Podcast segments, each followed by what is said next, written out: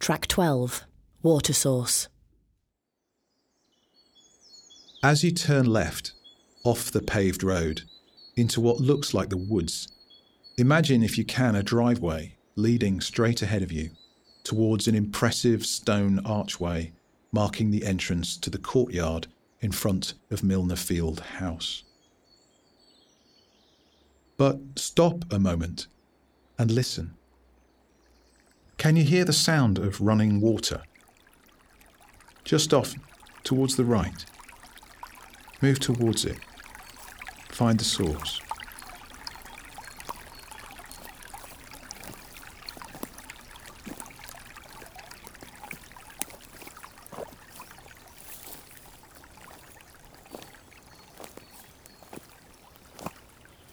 Lot 1. Well adapted, substantial residence known as Milner Field, built upon a commanding eminence overlooking the beautiful valley of the River Aire.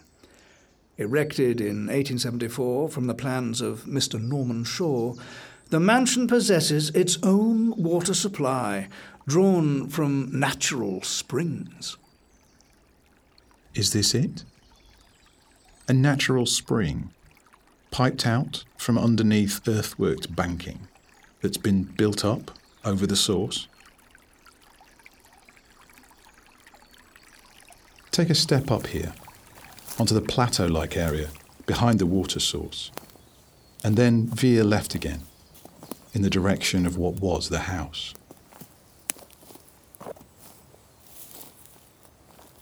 This curiously flat expanse of ground was once a croquet lawn.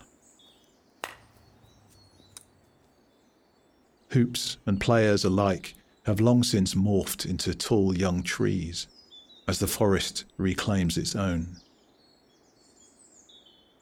At the far side of the croquet lawn, you'll find some steps down and the remains of a gatepost, once a grand ornamental gatepost, marking the entrance to old Milner Field, the house that stood here before Titus Salt Jr. bought the site and demolished the old residence.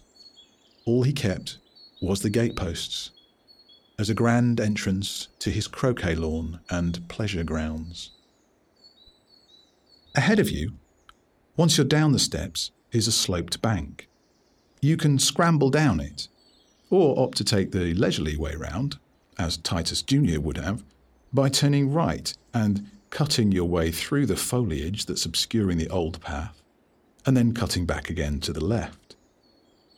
Either way, what you're aiming for is the expanse of concrete floor that you should be able to see through the trees.